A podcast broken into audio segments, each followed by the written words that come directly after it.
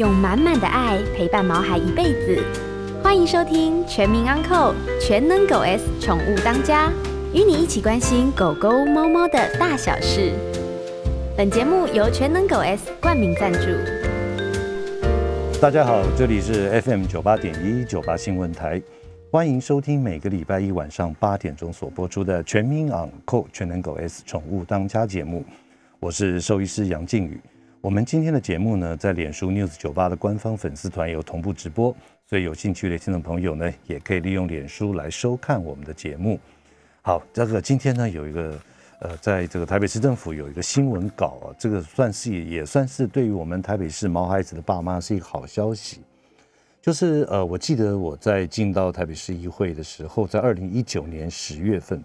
呃，交通部门咨询的时候，我就特别观察到，就是因为在过去啊，捷运能够搭载这个，大家有没有印象？在这个淡水线，它会有最后一节车厢可以上机那个自行车，所以那时候我就想说，哎，既然这样子的话，为什么我们大型宠物就是比较大的这个推车，为什么一定要限制它不能够上捷运？所以因此呢，在那个。二零一九年的十月，在咨询这个交通局的时候呢，特别台北捷运公司就跟他聊了一下。后来结果这个也非常感谢台北捷运公司，他在二零二零年的上半年呢，他就开放了试办这个中大型的推车啊。呃，可可能各位听众朋友你大概不太了解中大型的推车有多大。呃，基本上是这样子，如果一个推车我们扣掉它的轮子，扣掉它的那个推车的这个推把。我们只量它的这个底，还有宽，还有这个笼子，这个推车的高度啊，就是说那个上面那一层的顶棚的高度。如果你三个加起来是在两百一十公分以下的话，啊，这样子就合乎合乎它的规定。所以因此呢，在二零二零年的上半年，他就试办了一个中大型的推车。可是那时候试试办只限于说，哎，这个淡水线，然后呢，在假日的时候可以去淡水带着毛孩子去逛逛等等。后来结果施行的效果，哎，觉得还不错，所以因此在去年的七月二十五号，台北捷运公司呢就扩大的开放了假日可以进出淡水啊，除了呢这个呃只有那几个站之外，它就扩大了几个站点。那因此呢，他觉得这样子示范效果，其实为了这个我们台北是一个宠物友善的一个都市，所以呢特别特别，今天台北捷运公司发了一个新闻稿，就是从九月十五，就是星期三开始。它扩大这个大型宠物推车可以进出捷运，那开放的线呢也非常的多，除了之前的淡水信义线之外呢，也有从松山新店线、中和新芦线以及最运量最大的板南线哈。那开放的时间原本呢过去可能只有限于在这个周末周日的时候，现在呢也开放平日的时段，只要早上的十点钟到下午四点能都可以来搭乘。因为我们晓得，现在有时候带毛孩子出门呢，第一个你自己开车停车不方便；第二个呢，这个呃有时候有点距离要去就医就诊，或者带他去散步啊。比方说，哎，像我们在坐在这个我们住在这个沿线的捷运的沿线的，想要带毛孩毛孩子平常的时间或者假日，哎，想要带他去淡水去看看海、吹吹风，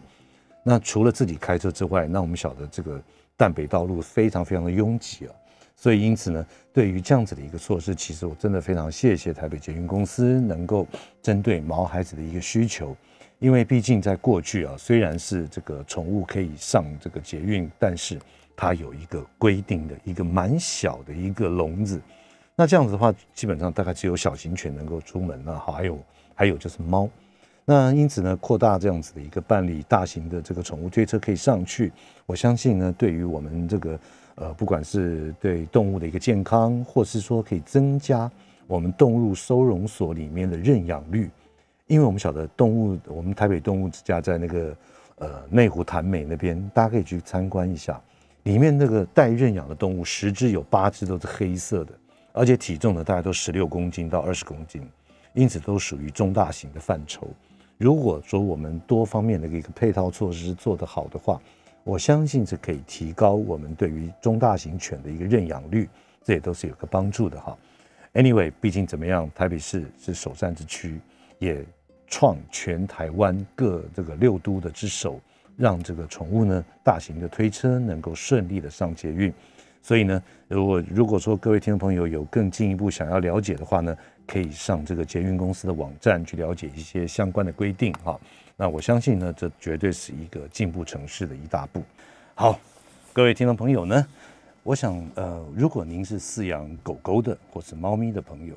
那在这个有一些小型犬，像马尔济斯，还有玩具贵宾、博美、约克夏，还有吉娃娃等等，像这样子的小型犬，有的时候你会发觉它，哎，好像最近走路有点怪怪的哦，或者说右脚、右后脚这边呢，它可能走路，哎，有时候脚会抬起来，开始颠颠颠的，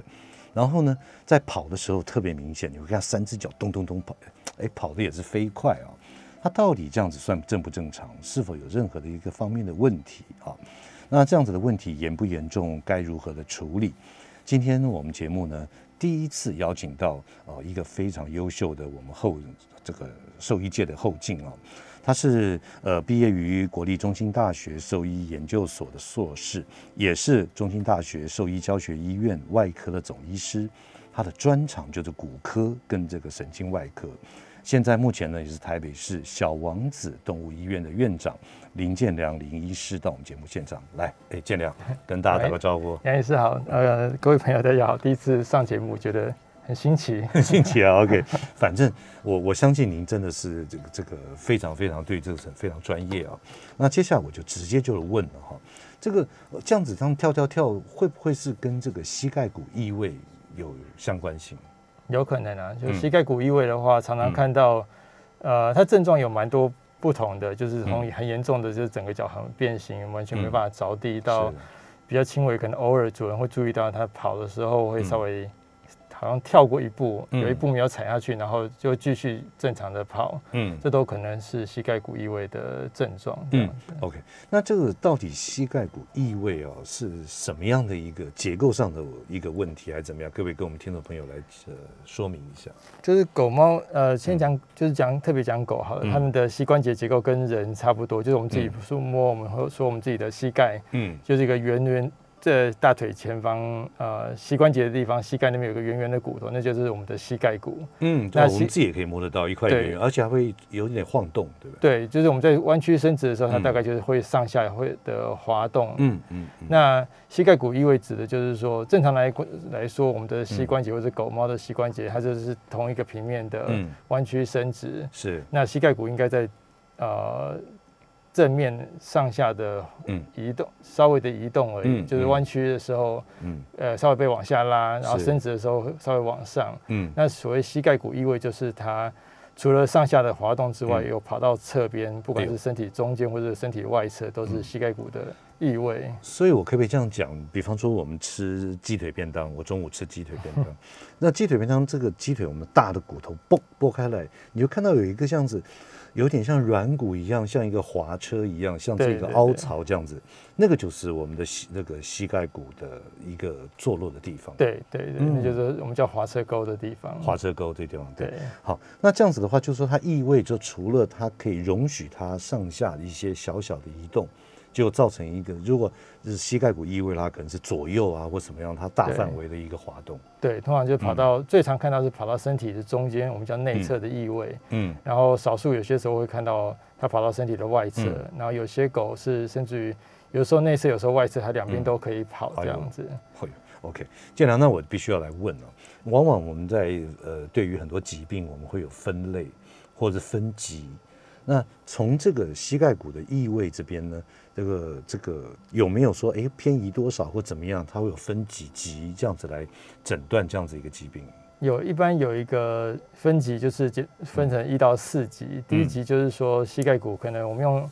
医生用力去推那个膝盖骨，它可以被推得动，推到外面去。可是放开马上就会回到正常的位置上。嗯，那这是第一级，就是最轻微的。然后那在第一级的时候，临床上面有什么感觉吗？通常是不会，主人就看不出来，其实也还好。对，通常是。正就是，呃，不能说正常，但是通常不会有问题，不会造成症状。嗯，到第一集，嗯，然后第二集就是他自己有时候会跑出去，有时候可以回得来，嗯，然后或者说我们推出去，我们可以去推，他会卡在外面，但是动一下，他脚一伸直，他就弹回来正常的位置。那这是第二集，嗯，那第三集就是他一直都是在。不正常的位置，一直都在，譬如譬如说内侧，所以跳开来那个滑车沟里面，对，它是持续在在滑车沟外面这样子，常常是内侧，嗯，然后我们用手推可以推得回去，嗯，可是一放开它自己又弹回去第三级，对，弹回去外面那个位置，嗯嗯，那就是第三级。那第二级跟第三级在行动上，我们主人可不可以平常看得出来？呃，第二级症状有就看狗，小型狗有的时候没有什么症状，但中型犬以上。常常它弹出去的时候，呃，狗有时候就会不舒服，它就不太敢踩地这样子。然后有时候，呃，会看到它们就是跛脚，完全不敢踩地，然后走过几步之后，突然间它又完全正常，就它那个骨头可能又弹回来了。嗯嗯嗯。那第三集也是，有的狗很明显脚会有点像内八，像 X 型。这样子。嗯。对，那有的狗是小型狗，有的也完全没有症状。嗯。对，所以二级虽然听起来比较轻微，可是不见得它就比较没有症状，其实。OK，那我们讲了介绍二三级，那第四级是什么样的？第四级就是它永远都在外面，我们不靠手术是没有办法把它复位回去的，嗯，就是第四级。所以也就是说，它那个脚的歪的程度，或者是内倾的程度，那种八字形内八的程度，都是持续的，就持续一直。还有骨头跟骨头不正常的摩擦也是这持续的。嗯，我我我在广告之前我问一下，这会痛吗？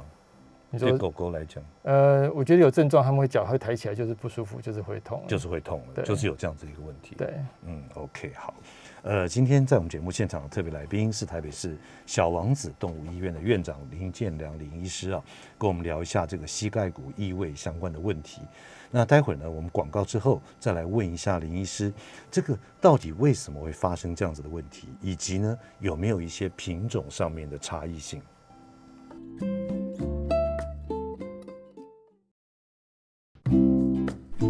欢迎回到九八新闻台全民养狗全能狗 S 宠物当家节目，我是兽医师杨靖宇。今天在我们节目现场的特别来宾是台北市小王子动物医院的院长林建良林医师，来跟我们大家聊一下有关于的狗狗膝盖骨异位的相关的问题。哎，建良，刚刚在我们的广告之前啊，我们有聊到说，哎，它分几级，然后呢有什么样一些症状？那为什么会发生这样子的问题啊？会有膝盖骨异位的问题？呃，膝盖骨异位的话，其实也是常常听到主人问说这是不是先天性的？那我都会试着纠正。我觉得这大部分的情况是我们叫发育性的，因为它不一定一出生就这样子。可是它从幼犬长大成犬的过程，它的骨骼结构嗯可能就会改变，然后可能就会有，譬如说它的呃它的因为膝盖骨位置，膝盖骨我们指的是那个。一个圆的那个骨头，它上面连的就是大腿的前面那个最主要的这个肌肉，这个叫四头肌。嗯，那有个韧带连到小腿。嗯，所以在这整个机制上面，我们其实说的膝盖骨异位，其实正确来说比较重要，应该是说整个四头肌的。机制整个膝膝四头肌的活动都会跟着跑掉，这样，那它会形成膝盖骨异位，就是譬如说它的沟槽的位置，呃，比如说大腿骨可能变形，它是弯的，或者是说它沟槽比较浅，嗯，或者韧带附着的地方比较偏内侧，都可能会让膝盖骨比较容易跑出去，这样子。是，那我想请问一下，这有没有这个什么品种上面的一个差异？我们刚在节目一开始我讲到，好像大部分是属于小型犬类比较多。那在小型犬当中，是不是有特别哪几种？小型犬的确是比较常看到。那台湾常看到的贵宾、红贵宾，然后马尔济斯、呃博美，嗯，我觉得都是蛮常看到的。嗯，那大型狗比较少见，可是这几年至少国外的统计，其实有明显的增加这个膝盖骨异位这个病的趋势。嗯。好，那至于平常日常如果是健康的时候，该怎么样来注意维护啊？我们在下一顿我再来请问你。那我这边我就特别要问的，就是说，刚刚你有特别介绍到，呃，它这个依照它严重的程度，还有临床症状的表现，有分一到四级。那是否就这这个治疗这样子的一个疾病，它是否除了一些呃内科方式，还有外科手术方式，可不可以简单来跟我们听众朋友说明一下呢？呃，膝盖骨异位的话，呃，我觉得如果没有症状，有些狗不管二级或者三级，嗯，所谓没有症状就是主人完全看不出来，它有跛脚，它完全就是跑来跑去就很正常，嗯，就会变得比较不容易决定说到底要不要手术，然后就可能可以考虑内科的治疗，嗯，或者就是所谓保养或者保守的治疗这样子。那如果是比较严重，它有症状的，嗯，呃，还有造成疼痛的或者脚筋变形的，那因为这个是呃骨头结构的。就是不正常，或者说肌肉的位置就是不正常，嗯，不可能说靠药物它可以回到正常的位置，那就是通常，呃比较严重，就需要手术来治疗这样子。嗯，所以也就是说，他在治疗手术的考量点也是有看他到底这个是骨骼还是这个四头肌这边对有相对应的一些互相的影响，对所以在考虑到说，哎，是不是这个最佳的一个手术的时机？对，嗯还有呃，经过透过检查，就是去评估每一个 case 都会不太一样嘛，嗯那就是评估说他的这个膝盖骨异位是因为哪一个哪些原因造成的，那我们要嗯去解决哪些问题这样子。那嗯有少数有的很复杂的是，就是连骨头都要切断来重新矫正这个骨头的。嗯，哦，也也有严重到这样子的。对，大型狗比较容易会这样。啊，OK，那我我我想再再问一个那一个问题，帮听众朋友来问啊，就说这个呃，是否我们居家环境的饲养环境也会间接的造成它的这个膝盖骨异位的一个发展，或者说生活上面有哪些呃不该做的动作，或者不该的怎么样？比方说像腊肠犬。它有时候常常会有这个我们 IVDD 的，就是那个这个脊椎骨椎间盘突出的问题。那是否就是说在腊肠犬来讲，我们就尽量少上下楼梯，或者说那样。那是否对于这个膝盖骨异位，我们一般饲养室内的小型犬，我们的饲主应该注意什么呢？我觉得对饲主来说，嗯。他不见得真的可以做什么的去避免，因为他觉得他的会有这个情况，有一部分还是跟基因有关，即使它嗯。并不是先天的，可是它骨骼的发育还是跟基因可能有关。嗯。那在家里可能避免说在很滑的地板故意引诱它丢东西让它嗯。跑啊，来回的奔跑，嗯，在很小的空间很滑的地板来回的，就是哦就说你丢个什么东西捡回来，对来对对就回这样子，就嗯那种那种折返跑这样子，嗯我觉得可能嗯会比较容易造成它的呃加速恶化，对对不对？对，所以这种动作要避免。对。好，那另外我想再请问一下建良啊，就是说这个呃，如果说真的动了手术，在做手术，那在做手术之后，复健呢、也是很重要的一环。嗯对，那在复健的时候，你通常你会怎么建议主人？呃，在手术后的初期，我们会希望尽量透过止痛啊，透过呃一些附件的运动去、嗯。去鼓励他使用手术的那只脚，让他嗯。尽早的开始活动他的关节，嗯。然后呃让他试着增加他的负重。那比如说刚手术后可能会请主人冰敷，嗯可能再过一段时间让请主人做一点关节的活动，让他不要嗯。都不动这样子。嗯嗯。然后呃，初期可能还是以限制活动为主了，嗯就是散步时间可能就是有限的控制它，只能牵着绳子散步五分钟、十分钟。是那之后还可以增加它的运动的距离啊，运动的时间这样子。嗯嗯嗯。所以也就是说，在这个除了避免紧急奔跑，然后如果真的真的必须要做手术啊，呃，我呃刚刚我特别想要问一下，如果说已经到了第四期，那我们晓得常常有一些疾病都有所谓的什么黄金 黄金几小时、黄金几个月、几星期 啊。那针对我们的膝盖骨异位这样子所造成的，比方说到第四级，他如果说拖了半年、一年都没有处理、都没有治疗，这样子还可以动手术吗？呃，还是可以啊，只是说嗯。他可能关节炎就已经比较相对上就更严重了，嗯。然后他可能肌肉一直都没有办法正常的使用，嗯呃，肌肉萎缩或肌肉四头肌就变得比较紧绷这样子。嗯哼那这些也会影响到手术后它的恢复的好坏嗯的，能够就恢复的程度也会受到影响。嗯，OK，所以真的也是不要满赔了哈，台语叫满赔了，就说哎，狗狗怎么这样子啊？可能它心情不好，我哎，它在故意学谁怎么样怎么样，其实那 装的这样。对对对，它有任何一个动作，其实都代表它身体的一个一个问题在。对对，其实前两天我去，我我回，因为有有有有一些事情要跟学校老师商量或者讨论，所以我特地回到台大动物医院。那个时候，那个刘金明老师，他特别在今年度好像有预算买了一台机器，那个机器好像就是你狗狗走在那个上面，然后依照你踩的重量跟方向，它会决定压力测试。压力测试哦，对对不对？就说你是否是因为这个骨骼的问题，还是脊椎骨的问题，还是肌肉萎缩的问题等等，做出这样子一个分析跟评断。嗯，那其实我觉得，我觉得真的就是必须老实讲，现在小动物真的幸福了。哦对啊，真的很多仪器的辅助啊，或者什么等等，所以现在附近也进步很多，现在都有专门的可以复健的医院医师，嗯就是能够做的事情比以前多很多，多很多，对不对？做执政真的是幸福。好，那接下来我们再再再再问一下，动了手术会不会有什么并发症，或者是动手术，如果说哎我们真的做了，那会不会有一些什么其他的问题会影响到他我们期待的一个改善的效果？呃，这可能看是说，比如说手术前他可能就已经蛮严重的，他已经有退化性关节炎。嗯，那我们手术手术主要矫正的就是我们说四头肌的整个活动，跟就四头肌的肌肉、膝盖骨跟下面的这个膝盖骨的韧带。嗯，我们矫正的是这个的活动。嗯，但是没有办法改变的是，他已经已经产生的退化性关节炎。嗯，所以如果他已经蛮严重的，已经是比关节炎很严重的，虽然我们可以让他的活动变得比较改善，比较正常，可是他的关节炎还是存在的，那可能也会，他日后还是会有关节炎的一些症状，嗯，还是可能会有这样的现象。所以这就扯回来我们刚刚讲的板胚，对，对，就是你 已经拖到很恶化了，然后他已经歪了半年一年了。它这样子在动的时候，已经造成这个关节的磨损了。对，甚至于这种退化性关节炎或什么，anyway 都都来了。对，这个时候你即便是做完手术之后，其实可能所预期的效果没有办法达到这么好。对，所以各位听众朋友，如果说发现你们家的狗狗，不管是前脚后脚，走路如果开始有点掰掰的或怎么样，千万千万不要拖啊，赶快带去您的家庭医师那边做个检查，那取得一些这个专业的一个建议啊。那我想说，在只剩下大概五十秒钟要进广告，那我想请问一下建良，在你的个人的专业里面，你觉得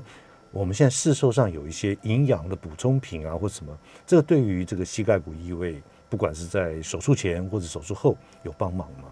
我觉得没有办法改善 结构的问题，但是可能希望达到的是说减缓这减轻这个。退化性关节炎的不舒服吧，嗯，大概是这样子。所以，所以症状来说，也许会有帮助了，但是对于膝盖骨的位置，嗯，稳定性就是大概没有没有太大的帮助。嗯嗯嗯，也就是说，它如果歪斜在那个地方，你不去做一些矫正处理的话，其实你光靠一些营养品的补充，对，其他效果还是有限的。对，嗯，对，OK，好。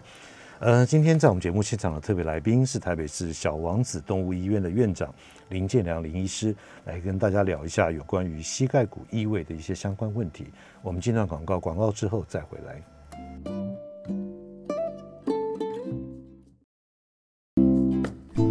欢迎回到九八新闻台全民养狗全能狗 S 宠物当家节目，我是兽医师杨靖宇。接下来呢，我们也开始接听我们听众朋友的 calling，我们的 calling 电话是零二八三六九三三九八零二八三六九三三九八。今天在我们节目现场的特别来宾是台北市小王子动物医院的院长林建良林医师，来跟大家聊一下有关于这个膝盖骨异位方面的问题。其实林医师他是骨科跟神经外科的专专门的专科医师啊，所以各位听众朋友，如果你任何跟狗狗的骨科相关的问题，都欢迎您扣音进来。或是在脸书上留下您的问题，我们都会一一为您答复。哎，好，建良，在这个等，我可能不算专科医师哦。OK，不要客气了。好，那在这个等电话进来之这中间呢，我想问您一个问题啊，就是说在小型犬，我们常知道在贵宾也有一些这个所谓的这种股骨头缺血性的坏死症。那在这个上面，跟我们膝盖骨它产生出来临床症状都一样吗？还是说有什么不同的？嗯，有时候会蛮像的，那个症状有可能会蛮像的。那缺血性坏死它就是一个蛮特殊的疾病，就是通常都是小型狗，通常只会在大概九个月、十个月大的时候，嗯，到一岁之间这个时间会发病。那大部分都是慢慢的，呃，越来越严重的跛脚这样子。嗯，那膝盖骨异位也有可能会类似像这样，那但有些时候它就是间歇性的时好时坏的跛脚这样。可是有缺血性坏死，通常。时间稍微久一点，观察起来就是会越来越严重的跛脚这样子。对对对，所以刚刚我忘记问建良了，就是说这个膝盖骨异位这样子的问题，有没有说哎，在几岁之后特别容易发作，还是说他这个都几乎都是都会有？我觉得他们他们是一个发育性的嘛，所以他们常常在开始发育到成犬的过程当中，呃，有时候早一点的话，六五六个月大可能就会看到这有这个情况了，然后。那它成年以后，常常它骨骼就定型了，所以蛮多的狗其实是有可能在一岁左右，它就已经有这个情况，只是不一定有症状，只是有可能比较晚才被发现这样。OK，所以股骨头坏死症也算是蛮那个的哈，也是算蛮常见的。这对对对，在台湾，因为这是小型狗蛮常看到的问题。好，来建良，现在在我们那个脸书上有一位赵小姐，她有提出的问题。那呃，赵小姐是说她的狗狗是八岁的博美，哇，就是刚刚我们节目一开始聊到，她说：“请问狗狗腿部萎缩做过镭射，是可以继续做的疗程吗？”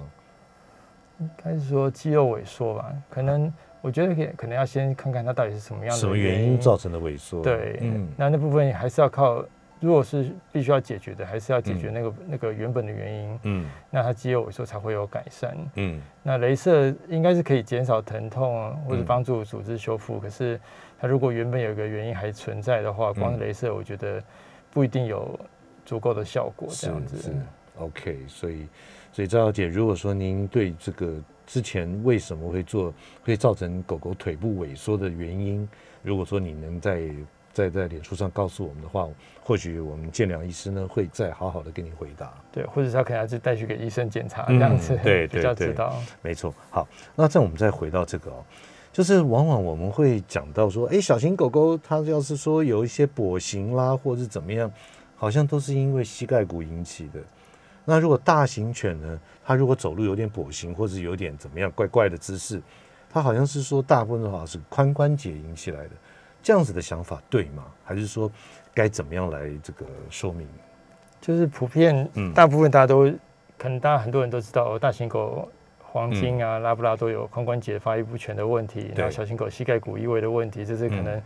很多事主都听过的的病。那所以很多人就会直觉说，他的狗，比如摇屁股是跛脚，他就大型狗他就觉得是髋关节的问题，那小型狗就觉得膝盖骨的问题。可是其实。呃，这两个问题都是属于发育性的，常常症状容易出现，要么就是很年轻的时候，嗯，要么就是很老的时候，关节炎造成的症状。是，那反而中间的时候，比如说五岁到十八岁，好，假设五岁八岁的时候，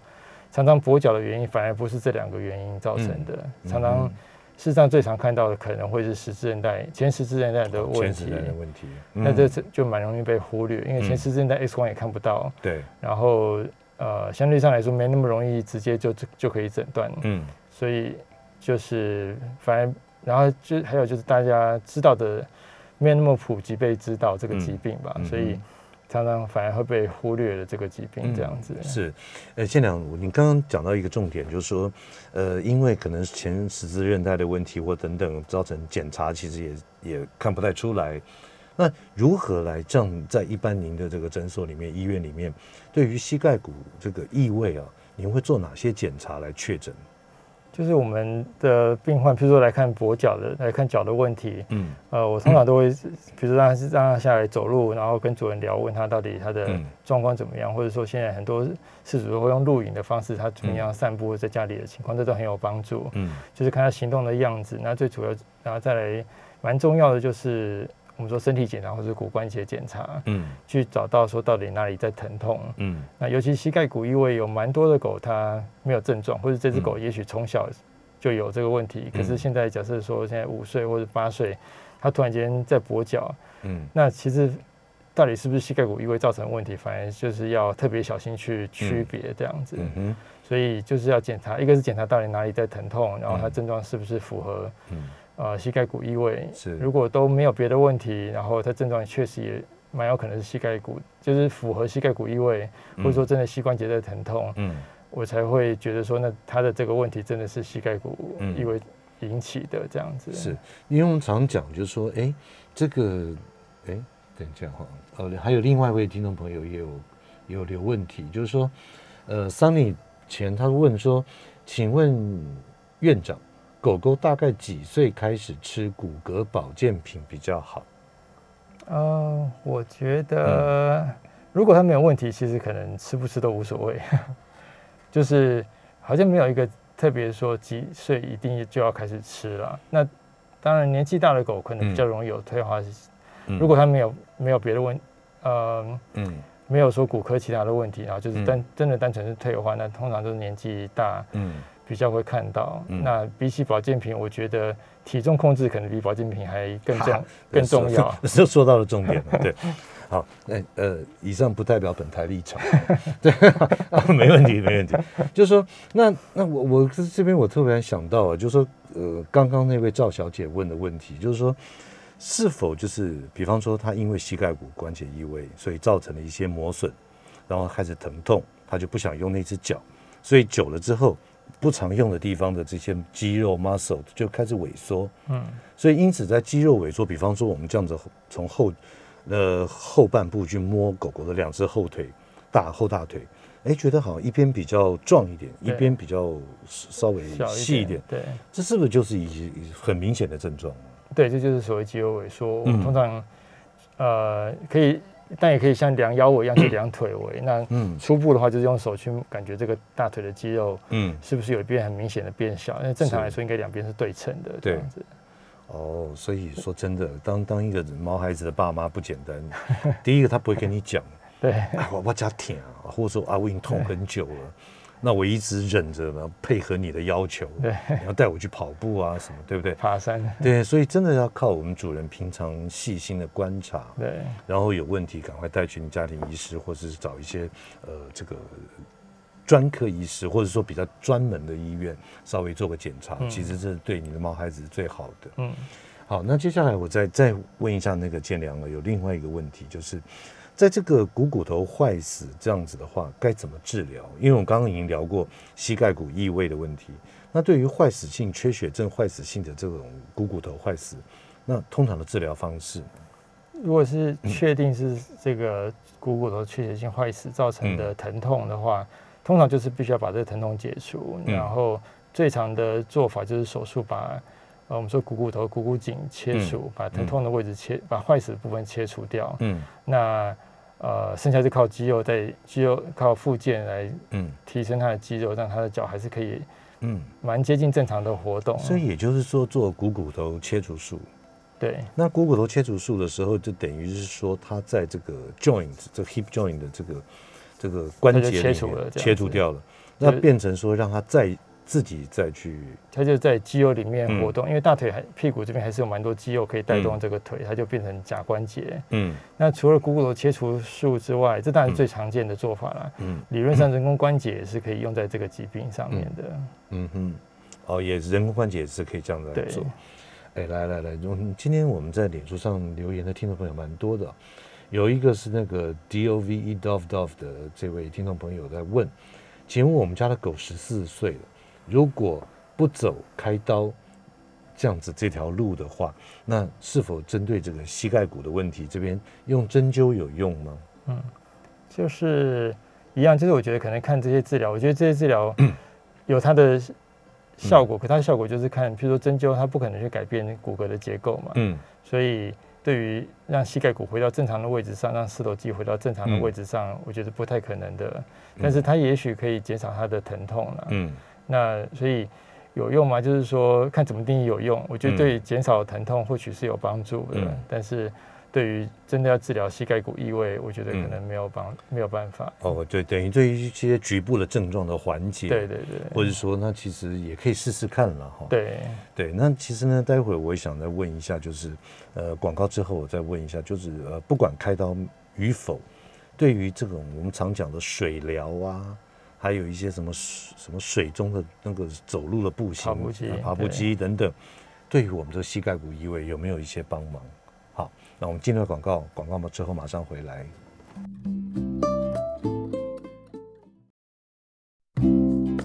欢迎回到九八新闻台全民昂扣全能狗 S 宠物当家节目，我是兽医师杨靖宇。我们还是持续听众朋友的扣印，或者在我们脸书上留言。那如果要扣印的话呢，我们电话是零二八三六九三三九八。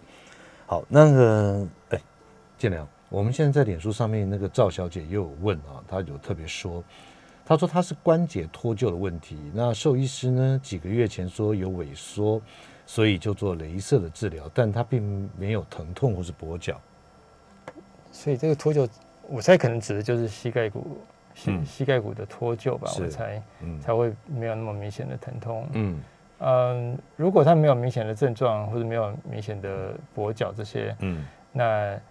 呃，镭射可能还是有帮助，说呃肌肉的松弛，哎，肌肉的舒缓吧，或者是呃退化性关节炎的这个消炎或者止痛这样子。嗯，所以在侧面来讲都还有一些帮助的是对啊。好，来，我们讲到这个最直接的帮助啊，我一直想问就是，狗狗的附件怎么做？比方说它开完手术了，那刚刚你也讲到一些配套的附件。那可以不可以跟大家介绍一下，有哪几种附件？因为我们常看到就是，哎，狗狗在水里面走那个走跑步机，或者是说穿个游泳衣在水里面啪啪啪啪啪在游泳，来跟大家说一下怎么附件。就是附件我懂得其实也是蛮粗浅的，那但是现现在比以前要好很多，以前可能就只能说限制活动，然后顶多牵绳子散步。嗯，那现在附件的医师他们呃可以做像刚刚杨医师说的水中的跑步机，嗯，让在在水中。因为在水中，他们的活动会比在陆地上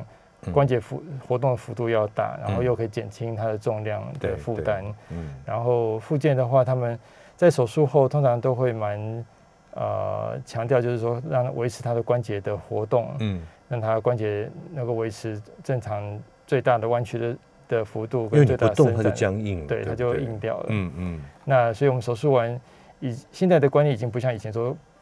比如说像石膏包扎包多久这样，都希望尽早让它活动，让它找到早一点回到正常的生活。嗯嗯。然后尽量的维持它的肌肉的这个大小这样子，因为以前那样子的方式，光是一直关着笼子休养，嗯，肌肉常常还是会萎缩，有一段时间会肌肉是萎缩的。虽然这可能是可逆的啦，嗯，但是如果有附件的话，它就不会萎缩那么严重，然后它的恢复就会快很多。嗯嗯，对，所以说像一些水疗也好，水中跑步机也好。其实就是照着医师的指示来做哈，这样子必须要持之以恒。哎，接下来我想听那个建良讲个故事，讲一些故事。就说你在中心大学当这呃外科总医师当多久了？陆陆续续，我想想看，我忘记了，可能有六年五六年吧。五六年了，对不对？然后所以呢，后来在小王子动物医院这边也开了快六年，所以有十二年的这样子的一个小动物外科的一些经验哦。哎，等等，在聊这个故事之前，又有一位 Peggy 啊，有啊哦，有两位啊，我们就在有限的时间赶快说来。那我们看第一个，看 Sasha 的问题，请问狗狗有退化性关节炎，可以吃加倍剂量的维骨力或是关节保养品吗？例如原本一颗变两颗？嗯，应该是可以的，但是我我会我个人会觉得说，如果它真的有问题，光吃保养品，嗯，你再吃再多颗，可能都。嗯，帮助都还是有限，就是它毕竟是保养品，它并不是治疗用的。OK，所以它是退化性关节炎。显然，我们在不久的将来，你要再来跟我们来聊一下退化性关节炎，还有一些 IVB、ADD，就是那个椎椎间盘突出的退这样子的一个问题。好，我我们先预约一下。好，所以 Sasha 其实，嗯，吃 Double 或许有些帮助。那另外还有位 Peggy，他问说，请问一下，中型犬几岁开始有明显的老化症状？比方说走路变得慢，或者是脚无力，中型犬。其呃没有一定几岁。其实我觉得狗常常主人觉得它好像老了，可是其实也许它是因为有别的问题，它并不是真的老化。比方说肥胖，对 关节，然后或者说神经的问题。嗯，那其实我觉得狗，其实你还是常常看到十几岁的狗还是很活泼啊，还是很有力量。所以我觉得不见得呃老一定他们就会变得。走路比较慢，嗯，或者脚无力，那通常要真的很老，或者关节炎真的蛮严重才会耶。对，所以说就是我们在节目一开始讲的啊，所以 Peggy 就说，哎，当你发现有一点点怪怪的时候，千万不要犹豫，想说，哎，搞不好睡饱一点它就好了，或者是过两天它自己就会好。其实当狗狗它是很诚实的呈现它的一些症状出来，我们当主人就不要呃掉以轻心了。嗯。早一点发现，早一点预防，早一点治疗，其实都是一些好的。Sunny，哎，Sunny 还有一个问题，哎，好，那我们今天歌就稍微暂停。请问医生，狗狗左前手在静止的时候常常会抬起来，左前手打过两次针，时好时坏，有可能哪里不舒服呢？啊，我如果是小型狗，我会觉应该说。看年纪或是看品种吧。如果小型狗，我会觉得蛮有可能是肩关节，那肘关节当然也有可能。肩关节或肘关节的关节会有可能像这样子，嗯，时好时坏的这样子。那还是要透过检查才知道了。就是这样子问，这样应该是这样评估太嗯。所以大概没有办法很准确的回答。对，在 elbow 的肘关节或是他的 shoulder 肩关节对比较常看到是这样子。好，这又预约了下一次的题目所以大家就稍等好，那我们哦马尔，对，嗯，好，那因为时间的关系呢，我们下次再听你说故事。我相信你十二年的经验，一定看过非常非常复杂或怎么样的一些问题的一些 case 啊，下次再跟我们来聊聊。好，谢谢。好。呃，今天非常谢谢台北市小王子动物医院的院长林建良林医师来我们节目现场跟我们分享了有关于这个膝盖骨这个异位的相关的问题。那我们下一次呢，再请他来聊一下其他方面骨科的问题。我们下个礼拜同一时间再会，中秋节快乐啊！每个宝贝都值得最好的，爱他就是一辈子。本节目由全能狗 S 冠名赞助。